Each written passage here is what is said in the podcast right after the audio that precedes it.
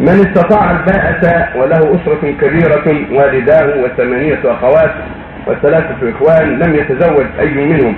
وحالتهم وسط والحمد لله ويحتاجون له إن أراد الله لإحداهن الزواج. فهل ينتظرهن أو يتزوج؟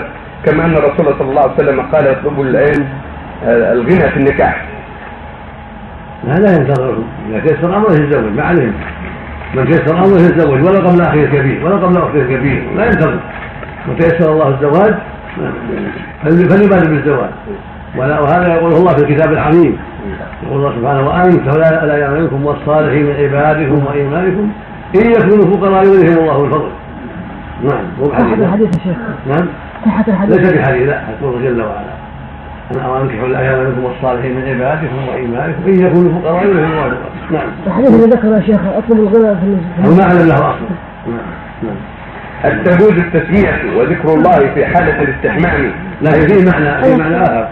يقول الرسول عليه عليه الصلاة والسلام ثلاثة حق على الله يحولهم مكانه يعين نعم.